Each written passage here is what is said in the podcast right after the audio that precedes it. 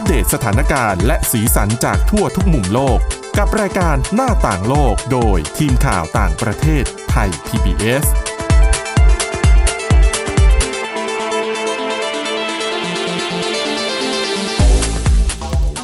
สวัสดีค่ะคุณผู้ฟังต้อนรับเข้าสู่รายการหน้าต่างโลกกันอีกครั้งนะคะสำหรับเมื่อเดือนมิถุนายนที่ผ่านมาเขาเรียกว่าเป็นพรายมันนะคะหรือว่าเป็นเดือนแห่งการเฉลิมฉลองนะคะความหลากหลายทางเพศ ก็จะมีการจัดกิจกรรมนะคะ แล้วก็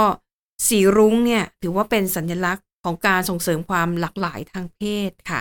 แต่ว่าในเดือนที่ผ่านมามันก็มีเรื่องราวเกี่ยวกับกิจกรรมเหล่านี้เยอะเหมือนกันแล้วก็น่าสนใจด้วยนะคะสำหรับวันนี้ค่ะ จะฟังเรื่องราวเหล่านี้นะคะ จากคุณจารุพรโอภาสรัฐแล้วก็ดิฉันสวรักษ์จากวิวัฒนาคุณค่ะ สวัสดีค่ะ เริ่มกับเรื่องของดิฉันก่อนอันนี้ค่ะน่าสนใจนะคะ เป็นดราม่าที่เกิดขึ้น ถ้าเราพูดถึงแบรนด์ Starbucks อืมรู้จักกันดีอยู่แล้วทั่วโลกนะคะ ก็เป็นค่ะบริษัทที่จำหน่ายเครื่องดื่ม เรียกว่าเขาสร้างภาพลักษณ์ให้ตัวเองค่อนข้างมีความทันสมัยอืมเอ่อเวลามีเทรนด์มีกระแสอะไรมาเนี่ย บริษัทนี้ก็เกาะติดกระแสได้ค่อนข้างดีค่ะ ไม่ว่าจะเป็นเรื่องการรักสิ่งแวดล้อมอะไรเงี้ยนะคะ แล้วก็อย่างเมื่อเดือนมิถุนายนที่ผ่านมาอย่างที่บอกว่าเป็นพรายมันนะคะเป็นเดือนแห่งการเฉลิมฉลอง ความหลากหลายทางเพศ ซึ่ง คือแบรนด์นี้เนี่ยเขาก็ไม่เคยหลุดกระแสไงเกาะติดมาตลอดนะคะ แต่ปรากฏว่าในสหรัฐอเมริกาค่ะ มันมีเรื่องราวดราม่าเกิดขึ้นนะคะ เพราะว่าอะพอถึงเดือนพรายมันใช่ไหมค่ะก็จะมีสาขา Starbucks บางแห่งเนี่ยที่พนักงานบอกว่าเอออยากจะ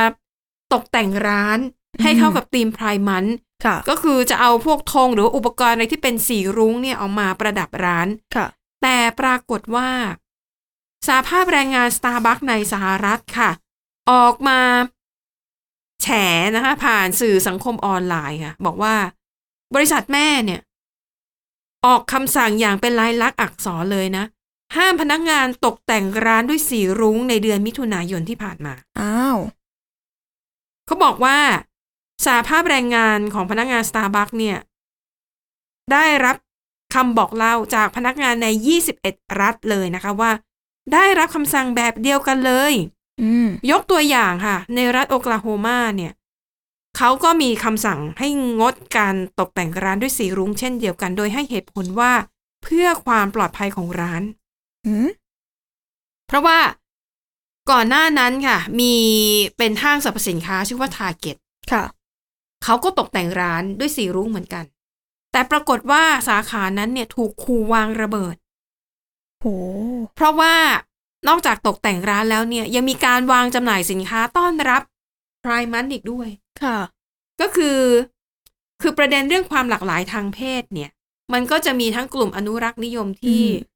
ยังไงยังไงก็ไม่ชอบ ยังไงอืมยังไงก็ไม่ยอมรับ ค่ะอะแต่อีกฝ่ายหนึ่งก็จะแบบอะแล้วก็ต้องมีความก้าวหน้า แล้วก็ต้องมีความเปิดกว้าง ค่ะ กลุ่มคนที่มีความหลากหลายทางเพศก็คือมนุษย์เหมือนกันอืมอยากจะให้การยอมรับใช่ไหมคะ แต่ทีนี้กลุ่มอนุรักษ์นิยมเนี่ย หลายกลุ่มเนี่ยคือไม่ใช่แค่ไม่ชอบ ถึงขั้นลงไม้ลงมือ อืมก่อเหตุรุนแรงบางอย่าง เพื่อที่จะก็คือบอกให้อืมฉันไม่ฉันไม่ยอมรับ เกิดการใช้ความรุนแรง ใช่อืมและนี่คือเหตุผลที่ร้าน Starbucks บางสาขาเขาบอกว่าเขาไม่อยากให้ตัวร้านหรือว่าพนักงานเนี่ย อาจจะตกเป็นเหยื่อความรุนแรงของคนกลุ่มนี้ค่ะ มันก็ฟังมีเหตุผลใช่ไหมอืมนะคะอันนี้ดิฉันเนี่ยค่อนข้างจะเห็นใจบริษัท Starbucks นะค่ะ เพราะถ้าหากว่า ไม่เข้ามาดูแลเรื่องนี้แล้วมันเกิดเหตุร้ายขึ้นจริง ๆ เนี่ย พนักงานก็ต้องได้รับผลกระทบใช่ค่ะทรัพย์สินก็ต้องเสียหายด้วยอืมนะคะอะแต่ว่าประเด็นนี้ค่ะ มันก็กลายเป็นประเด็นที่มีการวิพากษ์วิจารณ์กันอย่างมากในสื่อสังคมออนไลน์นะคะทั้งกลุ่มสาภาพแรงงานก็ออกมาวิพากษ์วิจารณ์ อืม แล้วก็คนที่ติดตามสื่อสังคมออนไลน์ก็อาจจะไม่พอใจสตาร์บัคไงอืมเออ แต่หลายคนอาจจะ เอ๊ะแต่จริงๆแล้ว Starbucks นี่ก็เป็นแบรนด์ที่เกาะติดกระแสมาต่อเนื่องนะค่ะ เพราะว่าจริง ๆ แล้วเนี่ย ชื่อเสียงของ Starbucks กับความเป็นมิตรกับกลุ่ม LGBTQ ถือว่าดีเลยนะ อืมนะคะ บริษัทนี้นะคะ เขาเคยได้รับคะแนนระดับสมบูรณ์ สมบูรณ์แบบจากดัชนีความเท่าเทียมในองค์กรนะคะ โดย Human Rights Campaign ค่ะ ก็เป็นองค์กรที่ เรียกว่าสำรวจเรื่องความเท่าเทียมโดยเฉพาะนะ เขาบอกว่า ถ้าไปดูนโยบายของ Starbucks ทั้งสวัสดิการ การดูแลพนักงานที่เป็นกลุ่ม LGBT เนี่ยเขาบอกบริษัทนี้ทำมาตั้งแต่ปี 2015 นะ โอ้ตั้งก็แต่เจ็ดแปดปี อืมสก็ต้องเข้าใจเพราะว่าสมัยนั้นอาจจะไม่ได้มีการเคลื่อนไหวเรื่องของความเท่าเทียม เท่ากับปีหลังๆมานี้ ค่ะ อืม แล้วก็ที่ผ่านมาเนี่ย บริษัทนี้สนับสนุนการจัดเทศกาลพรายมาโดยตลอดอื มีการบริจาคเงินให้กับองค์กรที่ส่งเสริมสิทธิของ LGBT มาโดยตลอด ค่ะ เอาที่เห็นได้ชัดๆ เป็นรูปธรรมนะคะ ก็คือ ประมาณสักเดือนสองเดือนที่แล้วเนี่ย Starbucks ในประเทศอินเดียค่ะ เขามีการทำโฆษณา นะคะ เป็นโฆษณาแบบวิดีโอเนี่ยแหละ แล้วก็ฉายทางโทรทัศน์ ปรากฏว่าเนื้อหาเนี่ย เป็นเรื่องราวของพ่อลูก ค่ะ ลูกชายเนี่ย เป็นคนข้ามเพศ อืม ซึ่งแน่นอนในอินเดียเนี่ย ไม่ยอมรับโอ้อยู่แล้วค่ะ แต่ว่าเนื้อหาในโฆษณาของ Starbucks ชุดเนี้ยก็คือเป็นเรื่องราวของพ่อพยายามจะกลับไปสารความสัมพันธ์กับลูกชายที่อืมข้ามเพศกลายเป็นผู้หญิงไปแล้ว อืมฮือฮามากค่ะ แล้วก็ได้รับเสียงชื่นชมอย่างมากนะคะสำหรับในอินเดีย แต่ว่าอย่างที่บอกพอเกิดเหตุการณ์ว่าเนี่ย ออกคำสั่งห้ามตกแต่งร้านด้วยสีรุง้งอืมก็เลยถูกวิพากษ์วิจารณ์กันนะคะ อะทีนี้เดี๋ยวจะพาไปรู้จักอีกกลุ่มหนึ่งที่บอกว่าเป็นกลุ่มอนุรักษ์นิยมอืมยังไงยังไงก็ไม่ยอมรับกลุ่ม LGBT เนี่ยนะคะ ก็บอกว่ามันมีหลายคนเป็นตัวบุคคลเขาเรียกเป็นอินฟลูเอนเซอร์อืมที่มีจุดยืนแบบเนี้ยชัดเจนค่ะปรากฏว่าอินฟลูเอนเซอร์กลุ่มนี้อะค่ะ คอยไปตามล่าบริษัทที่สนับสนุนความเท่าเทียมทางเพศอืมอะอย่างที่บอกอย่าง Target เนี่ยค่ะเปิดแคมเปญ เดือนหนึ่งจากเดือน Pride Month เราจะขายสินค้าสนับสนุน เพื่อแสดงอืมพลังสนับสนุน เขาก็จะไปโจมตี ไปโพสต์ภาพไปเขียนข้อความอะไรวิจารณ์อะไรแบบเนี้ยอืมนะคะ แล้วมันก็ยังมีกลุ่มที่แบบเป็นการรวมตัวกันของกลุ่มคนน่ะ ออกมาข่มขู่ออกมาอะไรหรือเอามาแบนบอกโอ๊ยถ้าร้านนี้สนับสนุนพวก LGBT ฉันก็ไม่ซื้อสินค้าของเธอหรอกนะ ลาก่อน โอ้โห นะคะ ค่ะ ก็ เขาใช้คำว่าเป็นการทำสงครามทางวัฒนธรรมอืมซึ่งมีสินค้าหลายอย่างเลยนะคะ ในช่วงเดือนมิถุนายนที่ผ่านมาเราจะเห็นว่าบางทีเขาก็จะผับทำเป็นแพคเกจจิ้งบรรจุภัณฑ์แบบพิเศใช่ษใช่ค่ะหรือว่าออกแคมเปญพิเศษอะไรมาแบบนี้อืมนะคะ อันนี้ก็เป็น เออ ประเด็นที่น่าสนใจในเมืองไทยเรายังไม่ค่อยมีปัญหาแบบนี้เนาะใช่ค่ะเหมือนจริง ๆ อาจจะมีดิฉันเชื่อว่ามีคนที่ไม่ได้ชอบหรือว่าสนับสนุนกลุ่ม LGBT ค่ะเพียงแต่ว่า ไม่ได้ออกมาแสดงพฤติกรรมหรือว่าต่อต้านอย่างอืมชัดเจนเท่านั้นไม่ได้ออกมาเงแสดงจุดยืนชัดขนาดนั้น แต่จริงๆในบ้านค่ะเราก็ถือว่าค่อนข้างมีทิศทางความเคลื่อนไหวในเรื่องของค่ะความเท่าเทียมทางเพศที่ อย่างตัวดิฉันเองค่อนข้างรู้สึกว่าก้าวหน้ามานะใช่มาไกลอยู่เหมือนกันอย่างค่ะบางแบรนด์บางสินค้าพอเข้าเดือนนี้ปุ๊บก็จะมีการลดราคาโอ้พิใช่เศใช่ษต้อนรับเดือนนี้หรือว่าอย่างบาง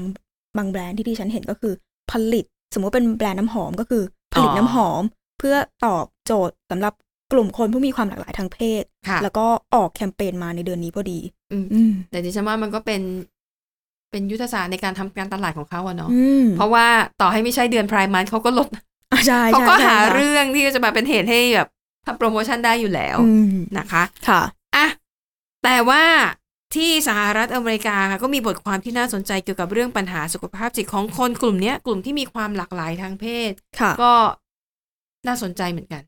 อันนี้เนี่ยเป็นแบบสำรวจประจำปีเรื่องของการใช้ยาแล้วก็ค่ะสุขภาพแห่งชาติของสหรัฐนะคะ ต้องบอกก่อนว่าอย่างที่บอกไป แม้ว่าหลาย ๆ คนก็มองว่าอืมยุคสังคมปัจจุบันเองอืมคนก็ดูเปิดกว้างแล้วก็เข้าใจความหลากหลายทางเพศดี ถึงแม้ว่าเอาจริงก็ยังมีกลุ่มอนุรักษ์นิยม แต่มันก็ดูไม่ได้เหมือนกับปิดกั้นเท่ากับเมื่อก่อนค่ะ แต่ถึงจะเปิดกว้างยังไงก็ต้องยอมรับนะคะว่า หลาย ๆ คนที่เขาอยู่ใน community ของ กลุ่มคนที่เป็นความหลากหลายทางเพศอืมเองก็ยังค่ะเหมือนต้องเผชิญกับความทุกข์ทรมานหลาย ๆ อย่าง เพราะบางคนอาจจะมองว่าสังคมเปิดกว้างแล้วได้เวลา เปิดตัวปลดปล่อยสิ่งที่เราเขาเป็นเรียกว่าอะไรนะ call out ปะอ่าใช่เวลาค่ะเปิดตัวเขาอ้อออกมาแต่ก็เหมือนกับโดนโจมตีก็มีบ้าง ไม่ได้ใช่รับค่ะการยอมรับอย่างที่คาดค่ะหวังเอาไว้ คือแบบสำรวจนี้เนี่ย เขาจะมุ่งเน้นไปที่กลุ่มคนที่เป็น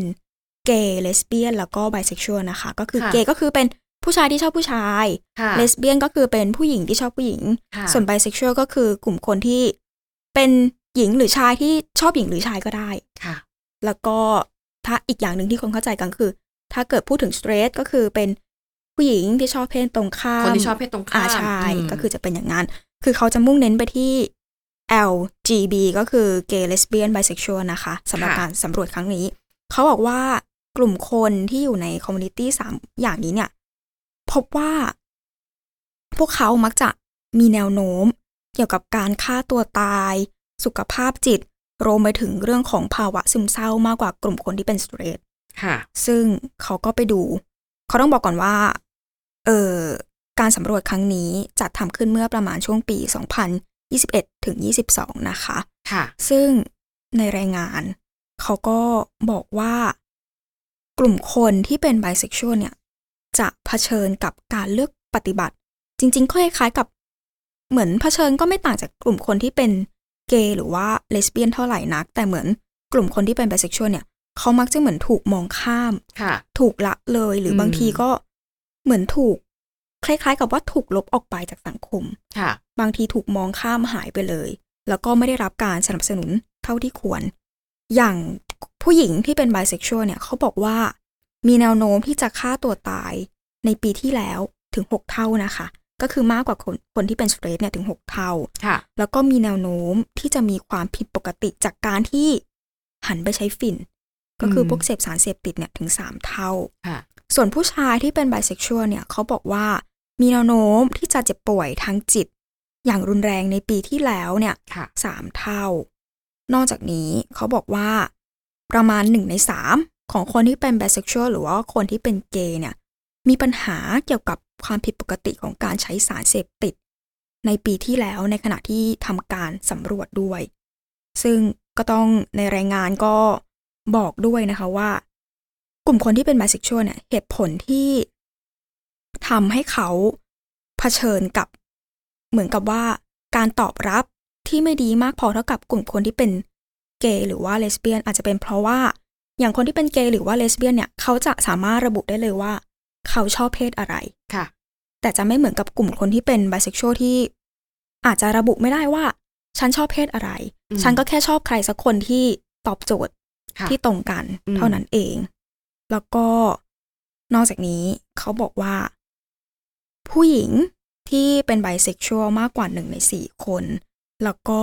ผู้หญิงที่เป็นเลสเบี้ยนเนี่ย มากกว่าหนึ่งในเจ็ดคนเขาบอกว่า มีอาการซึมเศร้า รุนแรง รวมทั้งก็คือมีโอกาสที่จะสูบบุหรี่ หนักกว่าผู้หญิงที่เป็นสเตรทด้วยนะคะค่ะ นอกจากนี้ อย่างที่บอกก็คือ แล้วก็ถ้าเกิดว่าไปดูฝั่งผู้ชายบ้าง จริง ๆ เขาบอกว่าเกย์ไบเซ็กชวลหรือว่าผู้ชายที่เป็นสเตรทเองอะจริง ๆ ก็ดูเหมือนว่าแต่ละคนก็มีพฤติกรรมการใช้สารเสพติดที่ก็จริง ๆ ก็คล้ายคลึงกันค่ะก็ไม่ได้แตกต่างกันมาก แต่ก็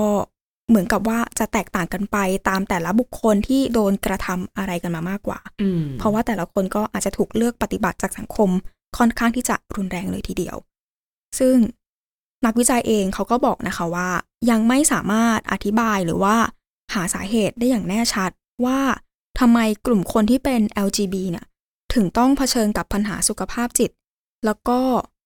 การใช้สารเสพติดมากกว่ากลุ่มคนทั่วไปอืมซึ่งเขาก็อาจจะมองว่าเป็นเพราะว่าอาจจะถูกมองว่าพวกเขาเนี่ย เป็นชนกลุ่มน้อยหรือเปล่า ค่ะ คล้าย ๆ กับพอมีความแตกต่างสังคมก็อาจจะกีดกันเขาออกไปทำให้สุดท้ายอาจไปหาที่พึ่งไม่ได้ อาจจะต้องหาวิธีระบายความเครียดอืมแต่ก็ก็เลยไปลงที่สารเสพติดใช่ค่ะ ไปในทางที่ผิดแทน นอกจากนี้ เขายังบอกด้วยว่า ถึงแม้ว่าจะมีการศึกษามาจริง ๆ การศึกษานี่ก็มี มาหลายสิบปีแล้ว แต่ก็ยังไม่สามารถหาสาเหตุได้อย่างแน่ชัดนะคะว่าอย่างที่บอกว่าทำไมพวกเขาถึงต้องหันไปหาในทางนั้น แต่ผู้เชี่ยวชาญหรือว่าจิตแพทย์ที่เขาทำงานเกี่ยวกับกลุ่มคนผู้มีความหลากหลายเองเขาก็บอกว่า น่าจะเป็นผลมาจากการถูกเลือกปฏิบัตินั่นแหละ การถูกตีตราหรือว่า รวมไปถึงนโยบายต่างๆ อย่างเช่นกฎหมาย กฎหมายบางอย่างก็คืออนุญาตให้คนที่เป็นเพศตรงข้ามแต่งงานกัน แต่แต่ชายหญิงแต่งงานกันใช่ได้แต่ค่ะยังไม่รับรองการแต่งงานของคนเพศเดียวกัน ใช่ค่ะ นี่เองก็อาจจะทำให้เขารู้สึกว่าถูกเลือกปฏิบัติมากขึ้นไปอีกค่ะก็เกิดความเครียดในสังคมมากไปอีก แล้วก็อย่างที่บอกไปเรื่องของคนที่เป็นไบเซ็กชวลเองก็ถูกเลือกปฏิบัติหนักกว่าเดิมมากขึ้นเรื่อยๆ นอกจากนี้ เขามองไปถึงเรื่องของปัญหาสุขภาพด้วย พอทำแบบสำรวจอันนี้ก็เจออีกว่า คนที่เป็นไบเซ็กชวลเนี่ย สุดท้ายจะมีปัญหาเรื่องของโรคคออักเสบ โรคอ้วนแล้วก็ปัญหาเกี่ยวกับระบบทางเดินอาหาร ส่วนผู้ชายที่เป็นไบเซ็กชวลเนี่ยเขาบอกว่าสุดท้าย กลุ่มคนเหล่านี้เนี่ยจะประสบกับปัญหาคอเลสเตอรอลสูง ความดันโลหิตสูงอืมโรคหลอดเลือด โรคหัวใจ อันนี้ก็คือเหมือนอาจจะเกิดความเครียดแล้วก็ลามไปถึงปัญหาสุขภาพที่มันตามมานอกจากปัญหาสุขภาพจิตนะคะ ค่ะ ซึ่งนักจิตแพทย์เองเขาก็ บอกนะคะว่าสุดท้ายแล้ว วิธีการแก้ปัญหาที่น่าจะดีที่สุด ก็คือ ในเมื่อสังคมยังไม่ยอมรับมากพอ อาจจะต้องมีใครสักคนคอยรับฟังกลุ่มคนเหล่านี้ค่ะค่ะ แค่แค่สักคนหนึ่งก็ได้ แต่เขาบอกถ้าเกิดว่าจะดีที่สุดก็คือ คนใกล้ตัว ไม่ว่าจะเป็นพ่อแม่ปู่ย่าตายายค่ะใครก็ได้ที่น่าจะรับฟังปัญหาเขาให้ดี หรือถ้าเกิดว่าหาไม่ได้เลยสุดท้ายแล้วก็ต้องเป็น เหมือนการจัดการของรัฐที่ต้องมีเจ้าหน้าที่ ไม่ว่าจะเป็นด้านสาธารณสุขค่ะคุณหมอ หรือว่าใครก็ได้ที่สามารถรับฟังเขาได้อย่างจริงใจ ซึ่งอืมอันนี้น่าจะช่วยบรรเทาปัญหาความเครียด แล้วก็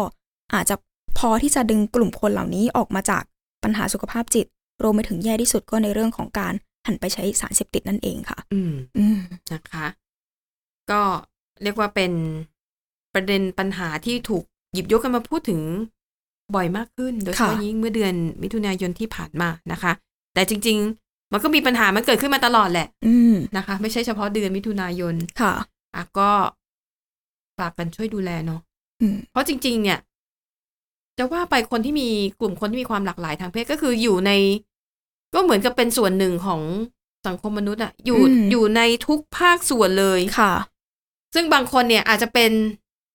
หลากหลายทางเพศ แต่ไม่อยากเปิดตัวอืมก็อาจจะเงียบๆนิ่งๆอะไรอย่างเงี้ยนะคะ ก็ดูแลกันแหละ อย่าไปใจร้ายกันมากนักเลยใช่เนอะอย่างบางทีดิฉันแอบรู้สึกด้วยนะคะ ว่าค่ะกลุ่มคนที่เขามีความหลากหลายทางเพศเนี่ย ความสามารถเขาสูงมากค่ะๆเลยนะคะอืมด้วยความที่เขาอาจจะเป็นคนที่อ๋อกล้าแสดงออกด้วยค่ะหลายๆคนก็คือพอกล้าแสดงออกก็ทำอะไรออกมาก็ดูมีความมั่นใจอืมผลงานออกมาก็จะดูดีค่ะ สังเกตหลายคนรอบตัวรวมไปถึงญาติญาติพี่ๆตัวเองด้วย แล้วก็อืมค่ะยอมรับในความสามารถที่เขามีจริงนะคะๆค่ะอะปิดท้ายวันนี้ไปดูอีกเรื่องหนึ่งน่าสนใจเหมือนกันที่ประเทศฟินแลนด์ค่ะค่ะเขาก็มีกฎหมายจราจรนั่นแหละ แล้วก็คนที่ขับรถเร็วกว่ากฎหมายกำหนดไว้อืมก็ต้องถูกปรับเงิน อันนี้เป็นเรื่องปกติ แต่ปรากฏว่าที่ฟินแลนด์ไม่ปกติและกลายเป็นข่าวที่แบบ สำนักข่าวระดับโลกเอามานำเสนอเลยนะ ค่ะ ก็คือเรื่องของจำนวนเงินค่าปรับ สูงเวอร์วังอลังการเท่าไหร่คะคุณจารุพร มากกว่ามากกว่านะคะ มากกว่าค่ะสี่ล้านห้าแสนบาท บ้านหลังเดียวได้หนึ่งหลังอะทำไมมันถึงแพงอะไรมหาศาลขนาดนั้นคะ ต้องเล่าก่อนว่าเรื่องนี้เกิดขึ้นที่ฟินแลนด์ก็คือเป็นค่ะหมู่เกาะโอลันค่ะ เหมือนอืมเป็นเขตปกครองตนเองของฟินแลนด์เขาจะอยู่ในแถบทะเลบอลติก ค่ะ คือผู้ก่อเหตุคนนี้เนี่ย เขาต้องบอกว่าเขาเพราะว่าเป็นคนขับรถที่ค่อนข้างมีฐานะ ร่ำรวยค่ะถึงร่ำรวยมากๆ เพราะว่าเขาก็เป็นชาวเมืองโอลันด์เนี่ยแหละค่ะ แต่ว่าเป็นประธานบริษัท Holding Oy อืมโอเคก็คือมีธุรกิจด้านโลจิสติก มีการบริการเฮลิคอปเตอร์ อสังหาริมทรัพย์ค่ะการค้าต่างๆ รวมไปถึง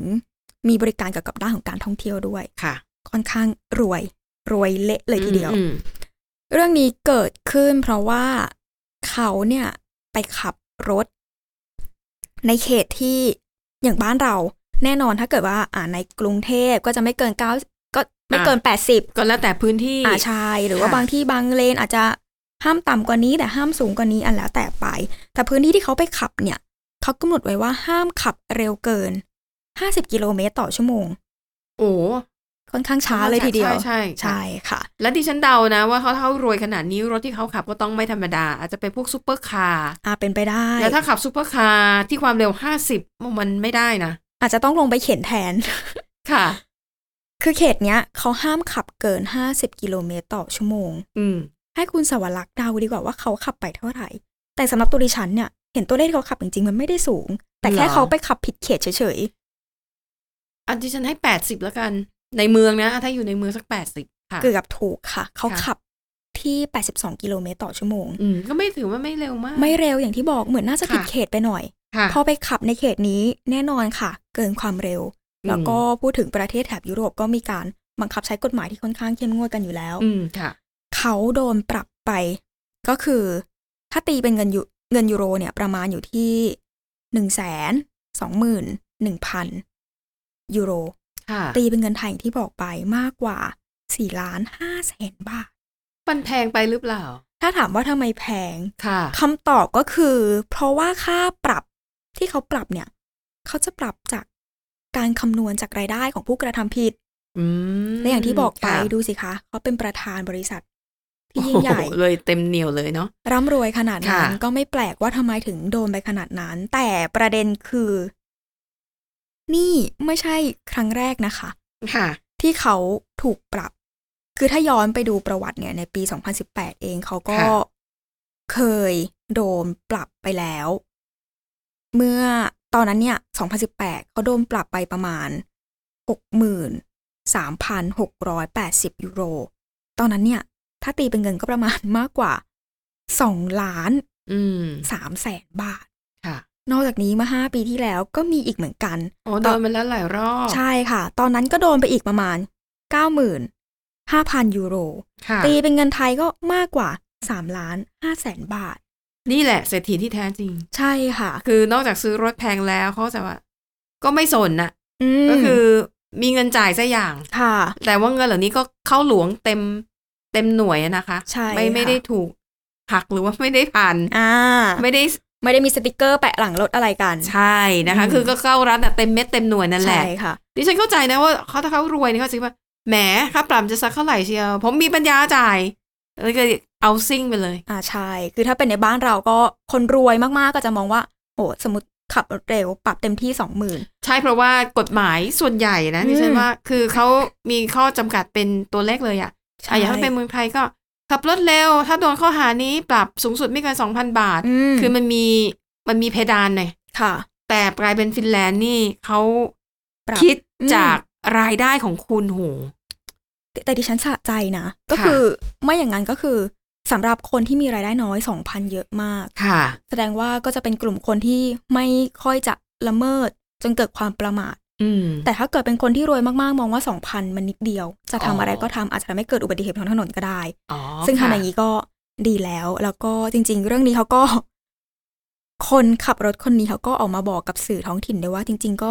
เสียใจกับเรื่องที่เกิดขึ้นจริงค่ะๆแต่ก็ไม่แน่ใจว่าจะเสียใจจริงไหมนะคะ เพราะว่านั่นสิเพราะเสียใจจริงจะทำผิดซ้ำซ้ำซ้ำหลายรอบทำไม ก็คือรอบที่สามแล้วนะคะ หรือเขาอยากจะบริจาคเงินให้กับพวก คือเป็นอีกช่องทางหนึ่งในการอุดหนุนเงินให้กับ หน่วยงานของรัฐอืมหรือเปล่า อาจจะไปทางอื่นก็ได้ไม่ต้องมาทางนี้ เออ เพราะไม่อย่างนั้นอะถ้าเกิดว่าขับรถเร็วเกินไปในบริเวณที่เขากำหนดมา อาจจะค่ะเกิดอุบัติเหตุก็ได้ อืม อืม ก็หวังว่าน่าจะเข็ดหลาบอยู่น่าบ้างสนนะใจคะนะ การปรับด้วยวิธีนี้จะได้ เรียกว่าอะไรนะ เท่าเทียมดิฉันว่าอันนี้คือความเท่าเทียมเลยนะ ใช่จะได้จัดการกับบางทีพวกคนรวยๆแล้วรู้สึกว่า ไม่ก็ฉันทำผิดฉันมีปัญญาจ่ายค่าปรับอืมจะสักเท่าไหร่เชียวมา ใช่อะไรแบบจ่ายเงินเนี้ยก็คือจบ แต่ถ้าโดนแบบนี้ไปดิฉันว่ามีมีจุกอะอาจจะต้องกลับไปนั่งทำงาน ตั้งใจทำงานนะคะ หาเงินมาจ่ายค่าปรับค่ะอะและนี่ก็คือเรื่องราวในรายการหน้าต่างโลกนะคะ ก็หวังว่าเรื่องราวที่เรานำมาเสนอจะเป็นประโยชน์กับคุณผู้ฟังบ้างไม่มากก็น้อยค่ะ วันนี้หมดเวลาแล้วขอบคุณสำหรับการติดตามค่ะ พบกันได้ใหม่ในตอนหน้าวันนี้ลากันไปก่อน สวัสดีค่ะ สวัสดีค่ะ Thai PBS podcast. View the world via the voice.